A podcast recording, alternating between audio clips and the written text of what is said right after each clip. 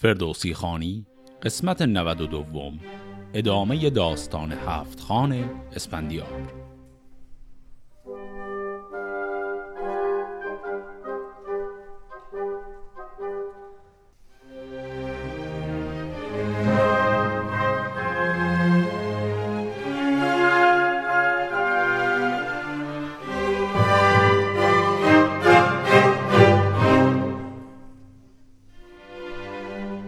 قسمت قبل خان اول دوم و سوم رو شنیدیم و آماده شدیم برای خان چهارم.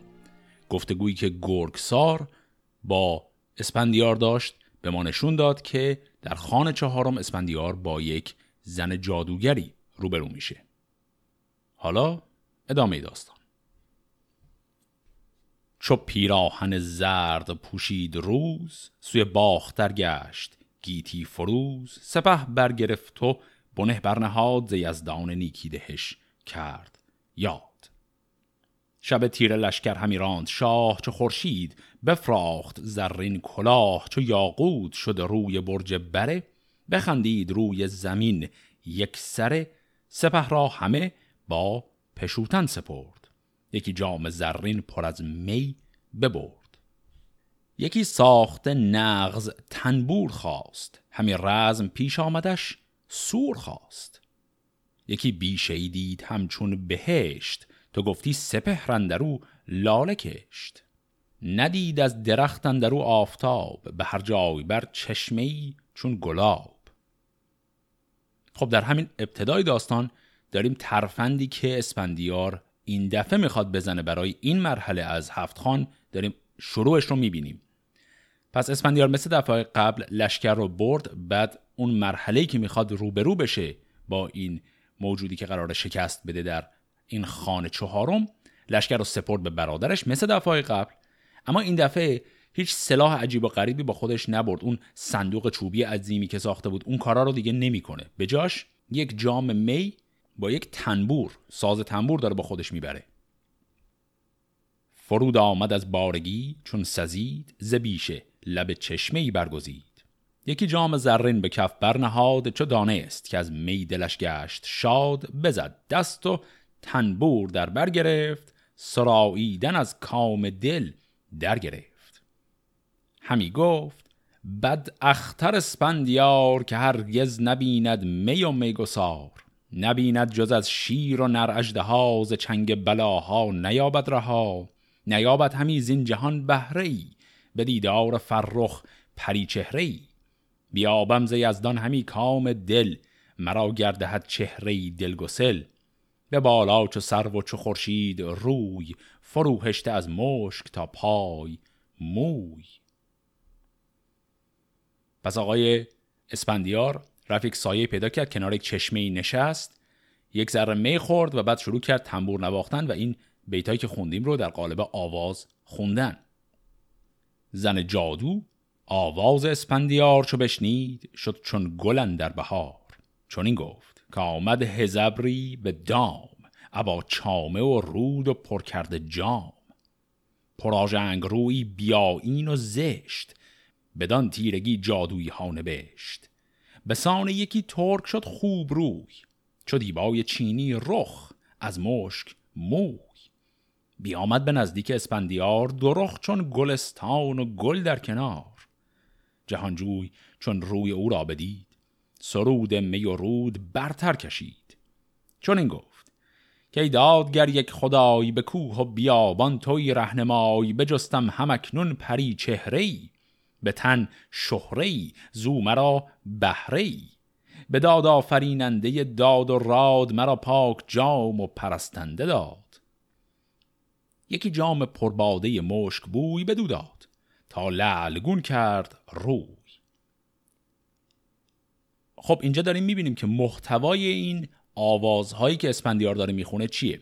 اسپندیار آوازش رو اینطوری شروع کرد که درباره بخت و اقبال خودش نالید که گفت من هیچ معشوق زیبارویی ندارم. فقط اینجا تک و تنها افتادم و با شیر و اجده ها و اینا دارم میجنگم. و ای کاش که یک دختر زیباروی اینجا کنار من می بود این آوازش رو داره می‌خونه. این جادوگر میشنوه خودش رو به شکل یک زن زیبارویی در میاره و میره به سمت اسپندیار و اسپندیار هم مفهوم آوازش به تناسب همون عوض میشه و شروع می‌کنه شکر خدا رو کردن که یک همدم خوبی داره نصیبش می‌کنه. و خب تمام اینها هم کلک اسپندیاره به وضوح. حالا اینجا می‌بینیم که کلکش چیه. یکی نغز پولاد زنجیر داشت. نهان کرده از جادو آژیر داشت.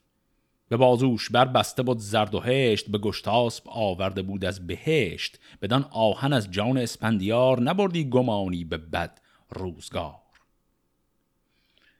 این ستا بیتی که خوندیم خیلی نکته مهمی درشون بود. بیت اول که درباره این حرف می‌زنه که یک زنجیر رو مخفی کرده اسفندیار برای اسیر کردن این زن جادوگر. اونو بذاریم کنار. دو تا بیت بعدی درباره یک بازوبندی که اسفندیار داره حرف می‌زنه. و میگه این بازوبند رو زرتشت به گشتاسب داده بود و یک بازوبند بهشتیه. و خاصیتش هم اینطوریه که وقتی اسفندیار اون رو میبنده ضربه سلاح فلزی بر بدنش بی تأثیر میشه. ممکنه این رو زیاد شنیده باشید که اسفندیار به روین تنی معروفه. در فرهنگ عامه ایران روین تنی اسفندیار برای خودش یک مسئله. در شاهنامه این قضیه روین تنی اسفندیار مقدار پیچیده تر از این حرف هست. ما هیچ جای شاهنامه فردوسی رو نداریم که رو کراس گفته باشه اسفندیار بدنش یک خاصیت جادویی داره و ضد ضربه است. به داستان رستم و اسپندیار هم که برسیم اصلا این بحث رو این تنیش تبدیل به یک بحثی بین این دو نفر یعنی رستم و اسپندیار هم میشه که اونجا مفصلتر دربارش حرف می‌زنیم. اما یکی از اشاره های مختصری که داریم به چیزی شبیه به همون قضیه رو این تنی همین بود که اینجا شنیدیم. که یک بازوبندی گشتاسب داشته از زرتشت بهش هدیه رسیده بوده و الان اسپندیار داره و این رو که میبنده ضد ضربه میشه. خب حالا این نکته رو بذاریم کنار. پس الان اسپندیار این زن جادوگر رو می‌خواد با این زنجیری که مخفی کرده اسیر کنه. بیانداخت زنجیر در گردنش بدانسان که نیرو ببرد از تنش. زن جادو از خیشتن شیر کرد. جهانجوی آهنگ شمشیر کرد. بدو گفت بر من نیاری گزند اگر آهنین کوه گردی بلند. بیارای از آن سان که هستیر رخت. به شمشیر یازم کنون پاسخت. به زنجیر شد گند پیری تباه سر و مو چون برف و روی سیاه. یکی تیز خنجر بزد بر سرش مبادا که بینی سرش گر برش. چو جادو بمرد آسمان تیره گشت. برانسان که چشمن در او خیره گشت. یکی باد و گردی برآمد سیاه بپوشید دیدار خورشید و ماه. به بالا برآمد جهانجوی مرد چو رعد خروشان یکی ویله کرد.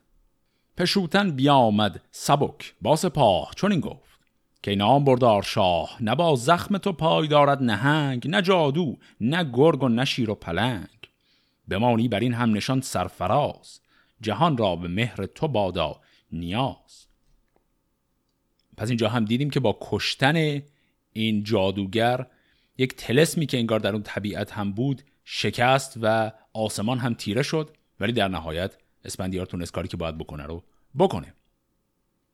یکی آتش از تارک گرگسار برآمد ز پیکار اسپندیار پس بازم برگشتیم به همون قضیه که گرگسار باز هم ناامید و خشمگین شد از اینکه تو این مرحله هم اسپندیار کشته نشد. جهانجوی پیش جهان آفرین بمالید چندی رخن در زمین. بدان بیشن در سراپرده زد نهادند خانی چنان چون سزد. به دشخیم فرمود پس شهریار که با بند بدبخت را ایدرار ببردند پیش یلسپندیار چو دیدار او دید. پس شهریار سه جام می خسروانیش داد ببود گرگسار از می لل شاد. بدو گفت که ای ترک برگشته بخت سر پیر جادو ببین بر درخت. که گفتی که لشکر به دریا برد سر خیش را بر سریا برد. دگر منزل اکنون چه بینم شگفت که از این جادو اندازه باید گرفت. پس داریم تکرار چیزی رو می‌بینیم که الان چهار بار تا حالا داشتیمش. گرگسار قرار مرحله بعدی رو هم برای اسفندیار بگه که خودش رو بتونه آماده کنه. چون این داد پاسخ ورا گرگسار که ای پیل جنگی گه کارزار بدین منزلت کار دشخار تر گراینده تر باش و بیدارتر. یکی کوه بینی سرن در هوا بر بر یکی مرغ فرمان روا. که سیمرغ گوید ورا کارجوی چو پرند کوهی است پیکارجوی. اگر پیل بیند برارد به دبر ز دریا نهنگ و ز خشکی هزبر نبیند ز برداشتن هیچ رنج مرو را چو گرگ و چو جادو مسنج. دو بچه است با او به بالای اوی همان رای پیوسته با رای اوی. چون او بر هوا رفت و گسترد پر ندارد زمین هوش و خورشید فر. اگر بازگردی بود سودمند نیازی به سیمرغ و کوه بلند. تهمتن. بخندید و گفت ای شگفت به پیکان بدوزم مرو را دو کفت. ببرم به شمشیر هندی برش به خاکندر آرم ز بالا سرش. خب یه مروری کنیم. پس مرحله بعدی اینجا معلوم شد که رو در روی اسپندیار با سیمرغه. این قضیه رو در روی اسپندیار با سیمرغ مقدار پیچیده است. چون که سیمرغ تا حالا شخصیت خیلی مثبت داستان بود. اما اینجا به عنوان یکی از جانوران وحشی و حیولاهای داستان داره میاد که قرار کشته بشه به دست اسپندیار و خب خیلی چیز عجیبیه. اجازه بدید این پیچیدگی در مورد سیمرغ رو وقتی رسیدیم به داستان رستم و اسپندیار اونجا توضیح بدم. این رو اونجا بهتر میشه دربارش حرف زد. اما غیر از حالا قضیه سیمرغ یه مروری کنیم روی همین خانه چهارم که الان دیگه تموم شده. خانه چهارم هم شبیه به یکی از داستانهای هفت خانه رستم هم هست. تو اون داستان هم عین همین قضیه رو داشتیم. یک زن جادوگری بود و رستم رو کشت و اتفاقا شیوه برخورد هم خیلی شباهت داره. اونجا هم رستم نشست پای یک بسات سفره و میگساری که برپا بود و سازی گرفته است و آوازی هم خوند. اما دقت کنید به تفاوتاشون تو داستان هفت خانه رستم کل اون برخورد با زن جادوگر انگار یک داستان سرهمبندی شده بود. یعنی رستم اونجا رفت خیلی ناگهان یک سفره دید که کسی بالاش نیست چون زن جادوگر مخفی شده بود و رستم همینجوری بی هوا یه سازی برداشت و شروع کرد آواز خوندن. و آوازش هم همش داشت درباره تنهایی خودش در سفر و بی کس و کار موندن و دلتنگی و اینای خودش داشت حرف می‌زد. یعنی بیشتر به عبارت انگار داشت نق می‌زد. و خیلی منطقش واضح نبود. اینکه وسط اون جریان اصلا رستم چرا الان باید ساز برداره و شکوایه بکنه درباره وضعیت خودش؟ مگه چه ایرادی داره وضعش؟ اما اینجا ما شکل خیلی معقولتر از همون داستان رو می‌بینیم.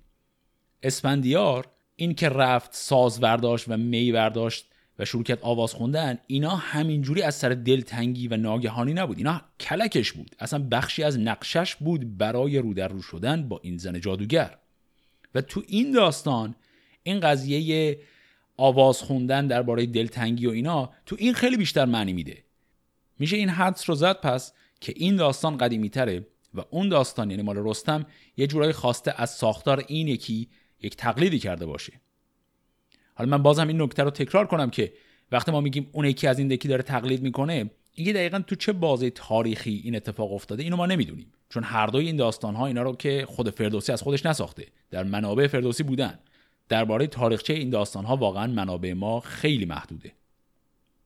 خب حالا این بحث رو هم ببندیم و بریم سراغ خانه پنجم.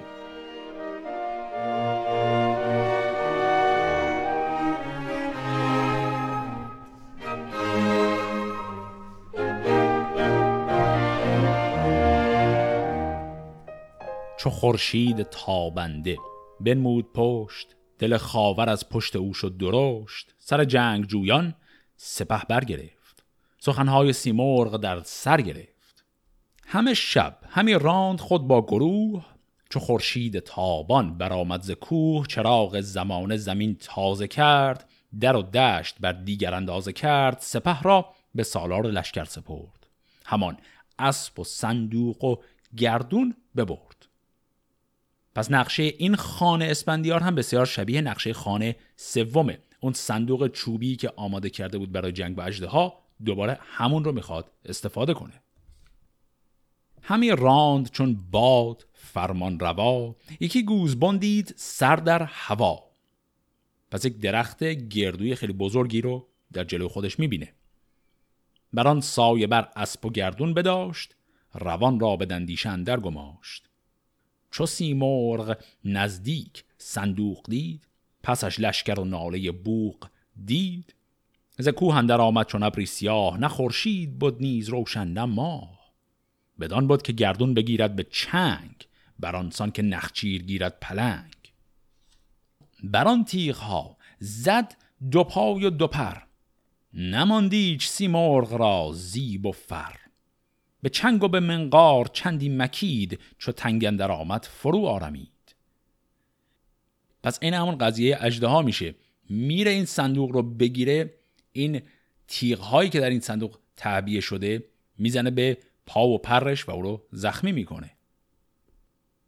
چو دیدند سیمرغ را بچگان خروشان و خون از دو دیده چکان چونان بردمیدند از آن جایگاه که از سایشان دیده گم کرد را چو سیمرغ از آن تیغ ها گشت سست به خوناب صندوق و گردون بشست.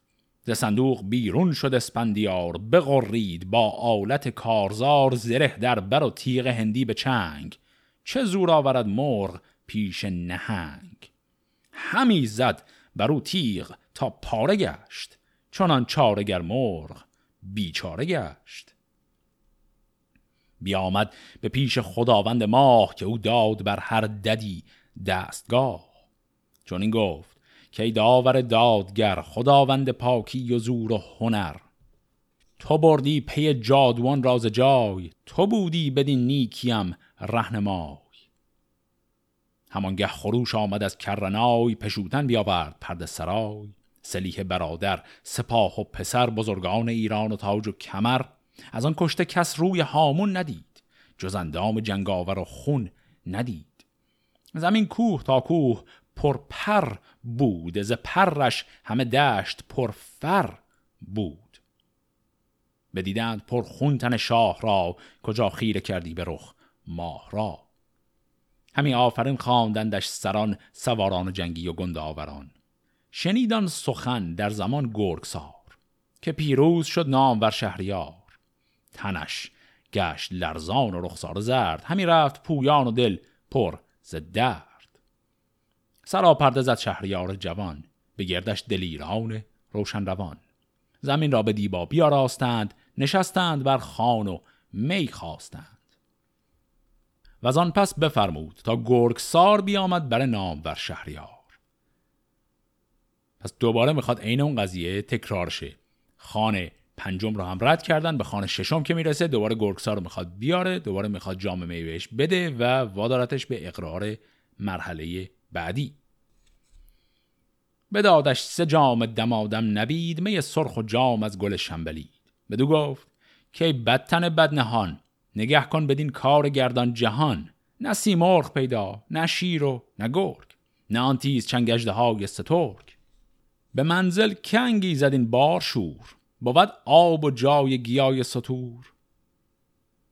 به داواز گفتان زمان گرگسار که ای نام ور فرخ اسپندیار تو را یار بودی زده نیک بخت به بار آمدان خسروانی درخت. یکی کار پیش است فردا که مرد نیندیشد از روزگار نبرد. نه گرز و کمان یادت آید نه تیغ ببندد ره جنگ و راه گریغ.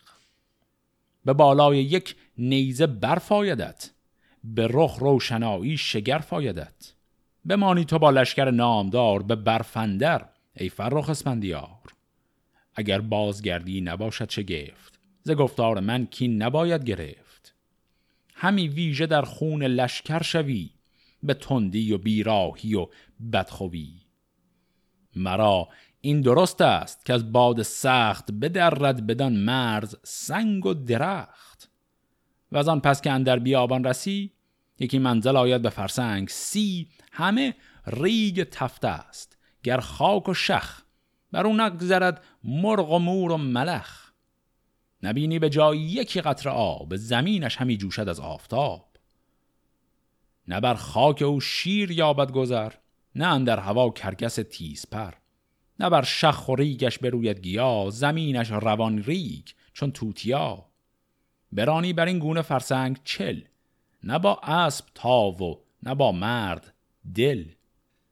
و زانجا به رو این زاید سپاه ببینی یکی نام و جایگاه. خب پس مرحله ششم اول از یک جایی باید ردشن که برف بسیار سنگینی میاد و از شدت سرما گفت که همه چیز حتی سنگ و درخت هم نابود میشه. و بعد از اون بلا فاصله از اون سرمایه که ردشن برعکسش یک گرمای بسیار شدیدیه در یک بیابانی که گفت حتی با اسب نمی‌تونی بری چون اسب تلف میشه.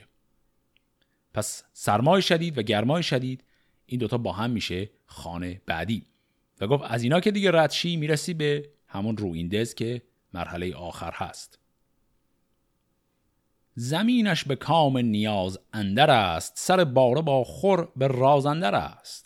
نشد بامش از ابر بارنده تر که بود بامش از ابر پرنده تر. اینا هم که شنیدیم توصیف همین رویندزه.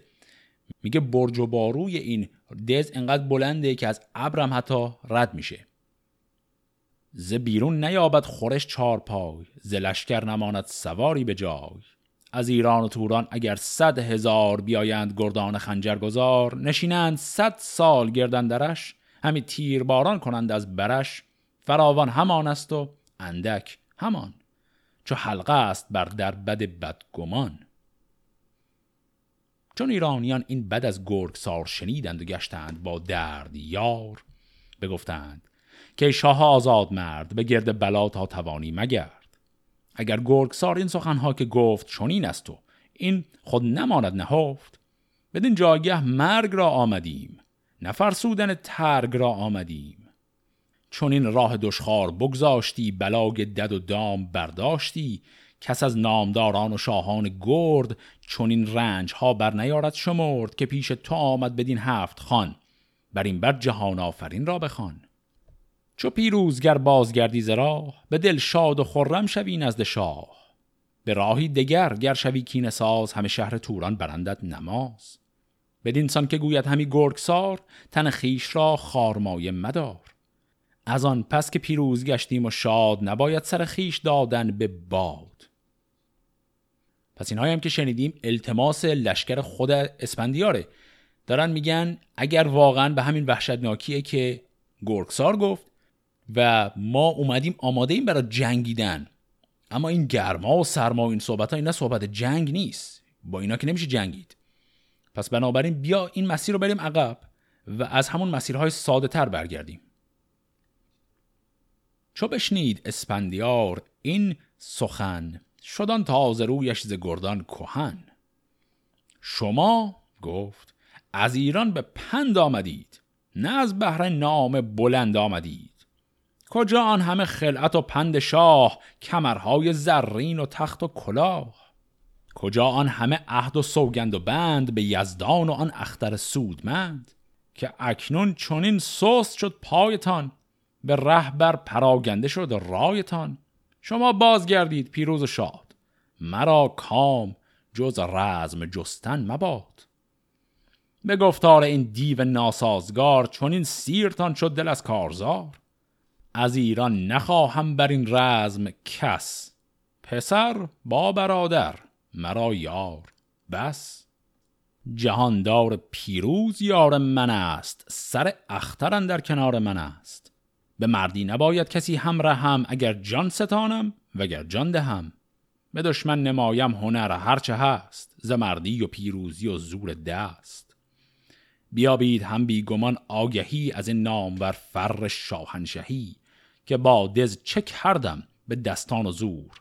به نام خداوند کیوان و هور پس این پاسخ اسپندیار هم خیلی واضح بود. گفت شما می‌خواد برگردید؟ برگردید. من پسرم اینجاست و برادرم با همینا با هم میریم. هیچ لشکریم من لازم ندارم. چون ایرانیان برگشادند چشم بدیدند چهره ورا پرز خشم. برفتند پوزش کنان نزد شاه که گر شاه بیند ببخشد گناه. فدای تو بادا تن و جان ما بر این بود تا بود پیمان ما. ز بهر تن شاه غم خاره ایم نه از کوشش جنگ بیچاره ایم. زما تا بود زنده یک نامدار نپیچیم یک تن سر از کارزار. سپه بود چو بشنید از ایشان سخن بپیچید از آن گفت های کهن. بر ایرانیان آفرین کرد و گفت که هرگز نماند هنر در نهفت. گریدون که گردیم پیروزگر ز رنج گذشته بیابیم بر. نگردد فراموش به دل رنجتان نماند توهی بیگمان گنجتان. همی رای زد تا جهان شد خنک برفت از بر کوه باد سبک. برآمد ز درگاه شیپور و نای سپه برگرفتند یک سر ز جای. به آتش همی راندند جهان آفرین را همی خواندند. پس بدین شکل اول برای خان ششم گرگسار حسابی لشکر ایران رو میترسونه. اسپندیار به همه نهیب می‌زنه و حال همه را سر جاش میاره و همه از این ترسی که داشتند پشیمان میشن و دوباره اظهار ارادت می‌کنن به اسفندیار و حالا آماده هستند که برند برای خانه ششم.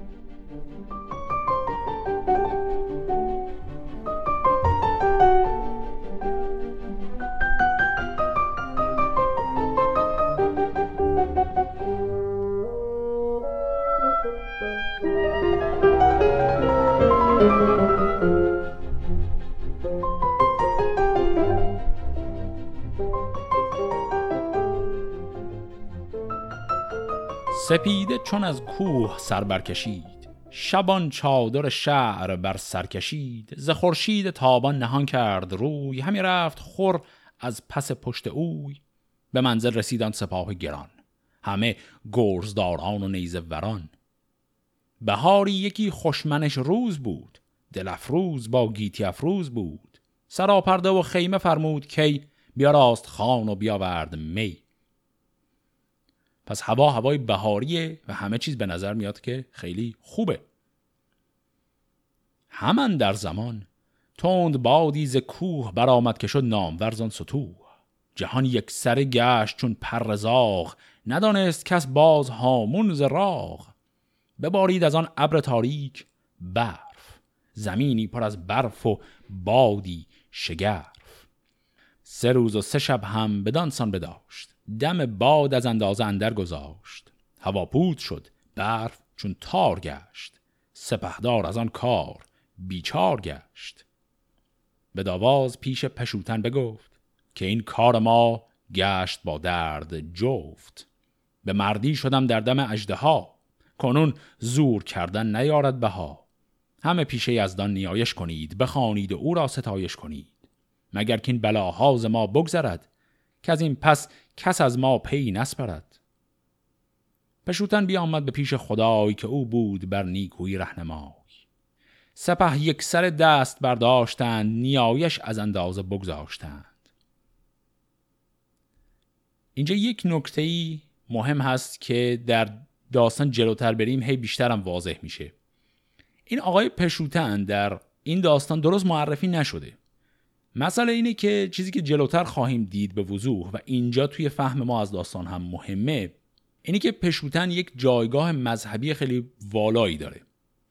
داستان به وضوح نمیگه که پشوتن آیا یک موبد زرتشتیه یا نه اما هرچه هست یک مرد مقدسه. و اینجای داستان به همین دلیل اهمیت داشت. یعنی اسپندیار برگشت به برادرش گفت که من تا الان با نیروی پهلوانی خودم می‌رفتم جلو اجدها میکشتم الان اینجا از نیروی پهلوانی من کاری ساخته نیست. تو باید بری و دعا کنی. اینکه اسپندیار از پشوتن می‌خواد دعا کنه و صرفا به دعای خودش متکی نیست این دلیلش همینه که پشوتن فرد مقدسیه. یک آدم عادی نیست و دعای پشوتن اثرش از دعای یک فرد معمولی خیلی بیشتره. پس پشوتن اینجا دعا کرد و کل سپاه را هم پشت سر خودش به دعا کردن مشغول کرد. و نتیجهش هم میشه این. همانگه برآمد یکی باد خش ببرد ابر روی هوا گشت گش. چون ایرانیان را دل آمد به جای ببودند بر پیش یزدان به پای. سرا پرده و خیمه ها گشته تر ز سرما کسی را نبود پای و پر. همانجا ببودند گردان سه روز چهارم چو بفروخت گیتی فروز. سپه بود گران مایگان را بخواند بسی داستانهای نیکو براند. چون این گفت که ای در بمانید بار مدارید جز آلت کارزار. هر آن کس که هستند سرهنگ فش که باشد ورا بار صد بار کش به پنجاه آب و خورش برنهید دگر آلت پرورش برنهید. فزونی همه در بمانید بار گشاده است بر ما در کردگار. چون نومید گردد ز یزدان کسی از اون بختی نیابد بسی. به نیروی یزدان بیابیم دست بدین بد کنش مردم بت پرست از آن دز یکایک توانگر شوید همه پاک با گنج و افسر شوید. خب این توضیحاتی که اسپندیار الان داد این دستورهایی که به سپاهش داد جریانش چی بود؟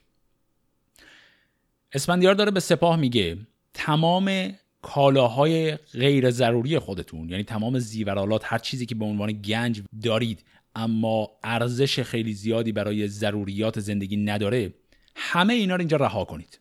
ول کنید و بیایید. و گفت که هر کسی هم که اسبای زیادی با خودش داره این اسبها رو بیارید و نصف بار اینها رو آزوقه برای حیوانات کنید. نصف دیگهش نیازهایی مثل آب و غذا برای خود آدم ها دلیلش هم طبیعتا اینه که اینها می‌خوان وارد اون صحرای بسیار گرم بشن و هر چیز اضافه ای ممکنه خطر مرگ براشون داشته باشه. از اون طرف اسپندیار بعدش یک وعده هم به اینا میده. میگه اون رو این دزی که ما می‌خوایم بریم و تصرف کنیم اون خیلی پر از گنجه و به امید خدا اگر از این مرحله رد بشیم بعدش که بریم تصرف کنیم اونجا رو خیلی بیشتر از این گنج هایی که از دست می‌دید رو به دست می‌خوای بیارید توی غارت و تاراج اون رویندز. پس به این شکل خودشون رو دارن آماده می‌کنن برای رفتن به اون صحرای داغ.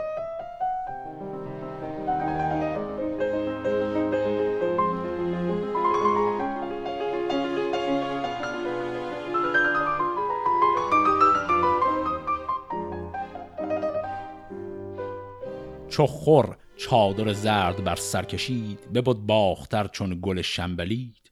بنه برنهادند گردان همه برفتند با شهریار رمه.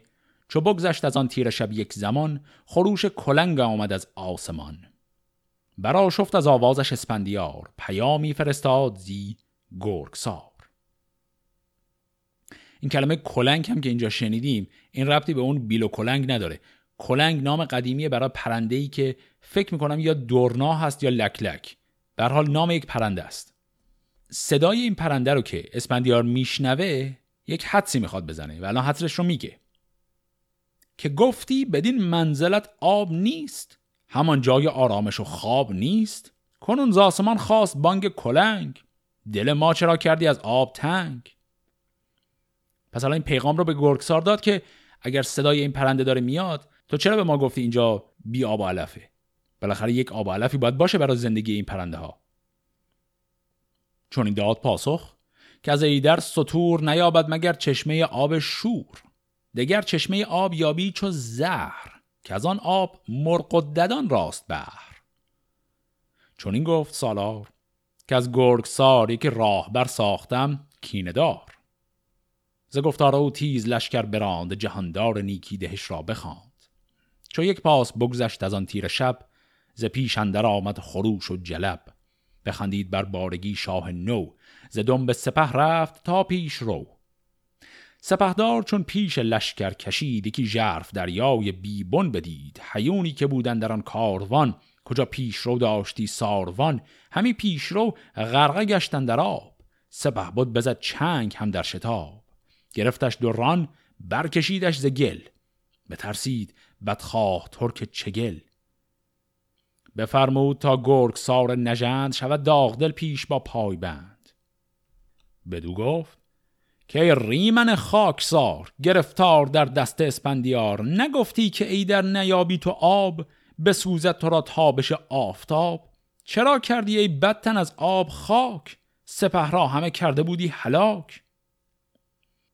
پس الان اینا نه تنها به صحرای داغی که انتظار داشتن برسن نرسیدن بلکه به یک رودخونه بسیار پر آب و خروشانی رسیدن و انقدر پر آب بود که این اسبها و شترها داشتن غرق می شدن. و حالا گرگسار همچین جوابی میده. چون این داد پاسخ که مرگ سپاه مرا روشنایی است چون هور و ماه. چه بینم همی از تو جز پایبند؟ چه خواهم تو را جز بلا و گزند؟ سپه بود بخندید و بکشاد چشم. فرو ماند از آن ترک و ننمود خشم. بدو گفت کی کم خرد گرگ سار.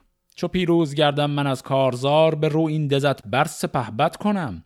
مبادا که هرگز به تو بد کنم. همه پادشاهی سراسر تو راست چو با ما کنی در سخن رای راست. نیازارم آن را که فرزند توست همان را که از دوده پیوند توست.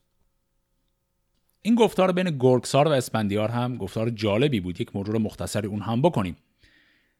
گرگسار حرفش اینه که من چرا باید اصلا به تو راست می‌گفتم؟ شما سپاهت بمیره که به نفع منه. و بعدم گفت که تو که نمی‌خوای منو آزاد کنی پس اصلا چه فایده ای برای من داره که بخوام به تو راست بگم؟ پس معلوم شد بالاخره یه بار حداقل این آقای گرگسار تلاش کرده یک دروغی بگه و اطلاعات غلط بده. اما واکنش اسفندیار این وسط جالب تره به این بیت دقت کنید که یه بار دیگه بخونمش. گفت سپهبد بخندید و بکشاد چشم فرو ماند از آن ترک و ننمود خشم. یعنی این که اسپندیار باز به اعصاب خودش مسلطه و درست لحظه ای که فهمید کلا گول خورده و تمام اون سیاستی که چیده بوده اصلا به باد هوا رفته به جای اینکه یه دفعه خشمگین بشه و بزن گرگسار رو بکشه کاملا بر خودش مسلطه. و از در سیاست دوباره وارد میشه و به گرگسار یادآوری می‌کنه که اگر پیروز بشن رو این دز رو به او میده و با این کار می‌خواد نظر گرگسار رو جلب کنه. اینم باز ادامه ای از همون شخصیت اسپندیار که دیگه تا الان باش آشنا هستیم. یک فردی بسیار خونسرد بسیار مسلط بر اوضاع و توی همچین موقعیتی اگر اشخاصی مثل مثلا رستم می بودن به احتمال زیاد در کسری از ثانیه می‌زدن این گرگسار رو میکشت و رد می‌شد. ولی اسپندیار دقیقا برعکسه. خب حالا این حرف ها رو که اسپندیار به گرگسار می‌زنه واکنش گرگسار اینه. چو بشنید گفتار او گرگسار پر امید شد جانش از شهریار. ز گفتار او ماند اندر شگفت زمین را ببوکسید و پوزش گرفت. بدو گفت شاه آنچه گفتی گذشت. ز گفتار خامت نگشت آب دشت. گذرگاه این آب دریا کجاست؟ بباید نمودن به ما راه راست.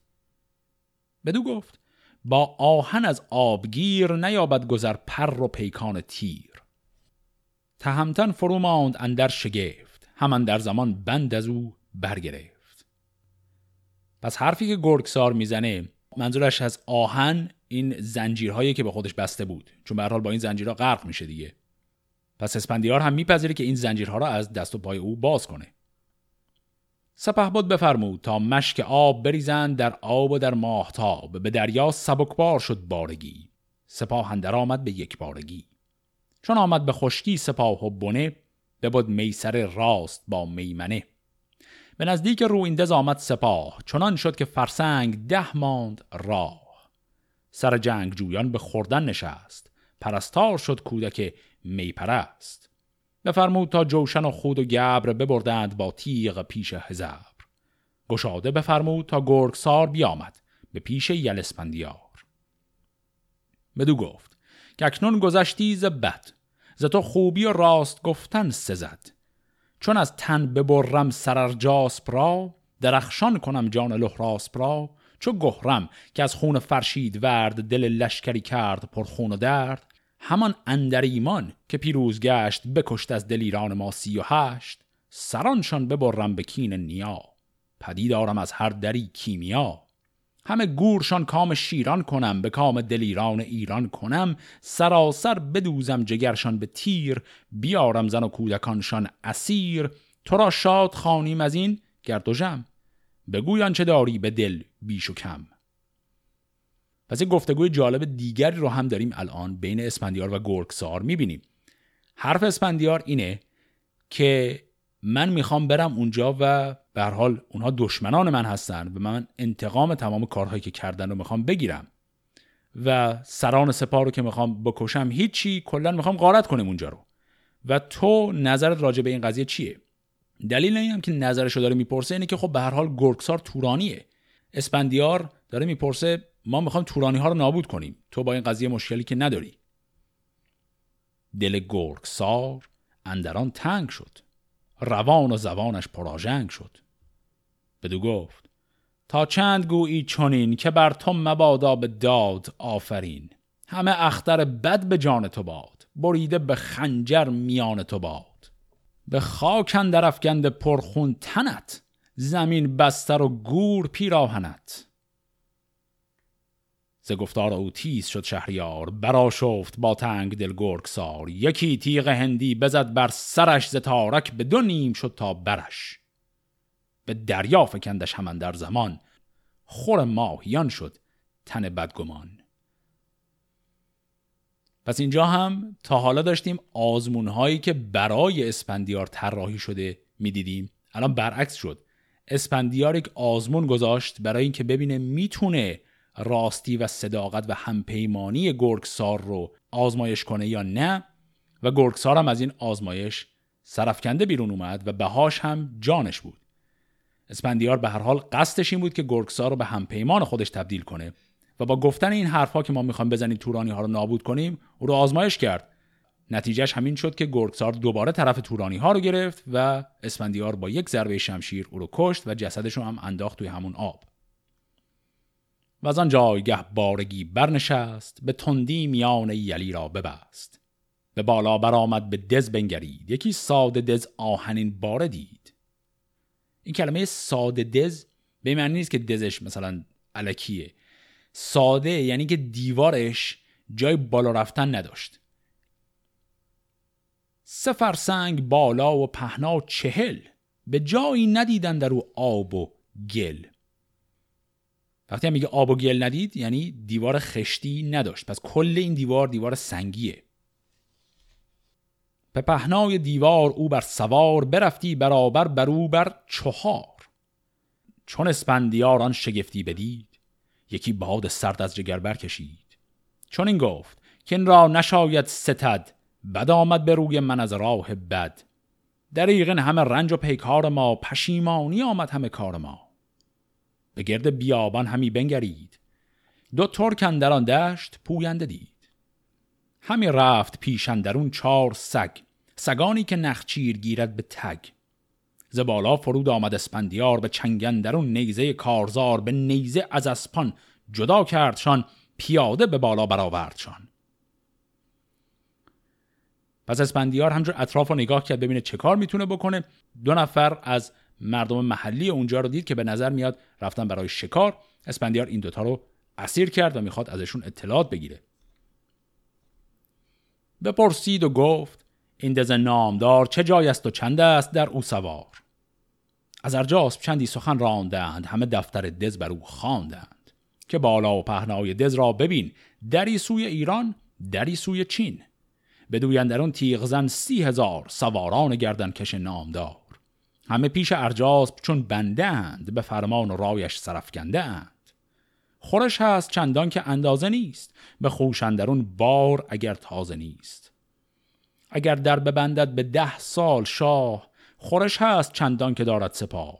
اگر خواهد از چین و ماچین سوار بیاید برش نامور صد هزار. نیازش نیاید به چیزی به کس خورش هست و مردان فریاد رس. بگفتند او تیغ هندی به مشت دو گردن کش ساده دل را بکشت. و از آنجا بیامد به پرده سرای ز بیگانه پردخت کردند جای.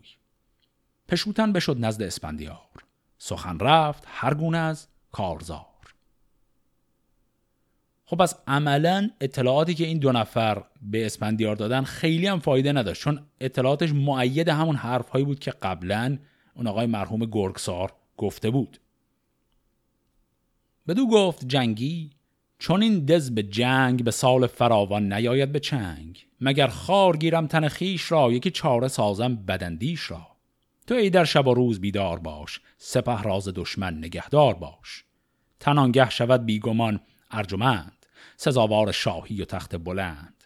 که از انبوه دشمن نترسد به جنگ به کوه از پلنگ و به داب از نهنگ. به جایی فریب و به جایی نهیب گهی بر فراز و گهی در نشیب. چو بازارگانان بدین دز شوم نگویم کسی را که من پهلوم. فراز آورم چاره از هر دری بخوانم ز هر دانشی دفتری. تو بی دیدبان و طلایه مباش ز هر دانشی سست مایه مباش. اگر دیدبان دود بیند به روز شب آتش چو خورشید گیتی فروز. چنان دان که آن کار کرده من است. نه از چاره هم نبرد من است. سپه را بیارای و زیدر بران زرهدار با خود و گرز گران. درفش من از دور بر پای کن سپه را به قلبندرون جای کن. بران تیز با گرزه گافسار چنان کن که خوانند اسپندیار. و اسفندیار اینجا کل نقشش رو به برادرش پشوتن گفت نقشش هم خیلی شبیه بود به نقشه‌ای که قبلا دیدیم رستم این بار نه در داستان هفت خان بلکه در داستان بیژن و منیژه داشت. اونم این بود که اسپندیار می‌خواد در لباس بازرگان ها وارد این قلعه بشه چون با سپاه نمی‌تونه نفوذ کنه اونجا و می‌خواد از داخل کاری کنه که در باز شه. و یک قراری هم هم گذاشتن اینکه آتشی رو روشن می‌کنه و این آتش نشانه برای پشوتن و لشکر اسپندیار که خبردارشن و آماده برای حرکت باشن. و از آن جایگه ساروان را براند به پیش پشوتن به زانو نشاند. بدو گفت صد بار کش سرخ موی بیاور سرفراز با رنگ و بوی. از او ده شتر بار دینار کن دگر پنج دیبای چین بار کن. دگر پنج هر گونه گوهران یکی تخت زرین و تاجی گران. بیاورد صندوق هشتاد جفت همه بند صندوق ها در نهفت. صد و شست مرد از گلان برگزید که از ایشان نهانش نیامد پدید. تنی بیست از نامداران اوی سرفراز و خنجرگزاران اوی بفرمود تا بر سر کاروان بوندان گران مایگان ساروان. به پایندرون کفش و بر تن گلیم به بارندرون گوهر و زر و سیم. پس به این شکل یک گروهی از پهلوانها را آماده کرد و با این توصیفی که شنیدیم عملا یک کاروانی شبیه به کاروان بازرگان برای خودش جور کرد تا این عملیات نفوذ به رویندز رو شروع کنن. یکی دو تا نکته هم میمونه درباره این خان قبلی که الان دیگه تمام شده. این خان ششم هم باز اگر خاطرتون باشه شبیه هست به یکی از خانهای هفت خان رستم و اون هم ماجرای رستم در بیابان بیاب علف بود که یک غرمی دید که داره میره به سمت یک چشمه ای و به این شکل رستم تونست جان خودش رو نجات بده. چیزی شبیه به اون رو الان ما در این داستان در مرحله قبل داشتیم اون برف سنگین و البته اون بیابان داغ بیاب و علف اینجا در این داستان تبدیل به کلک شد و واقعا بیابانی در کار نبود. این هم باز نشانه ای از شباهت های زیاده این دو داستان در عین تفاوت هایی که با هم دارن. خب پس عملا رسیدیم به خان هفتم که نفوذ به رویندز و رو در رو شدن با ارجاسپه داستان نبرد اسپندیار با ارجاسپ رو در قسمت هفته آینده با هم دنبال می‌کنیم. فعلا خدا نگهدار.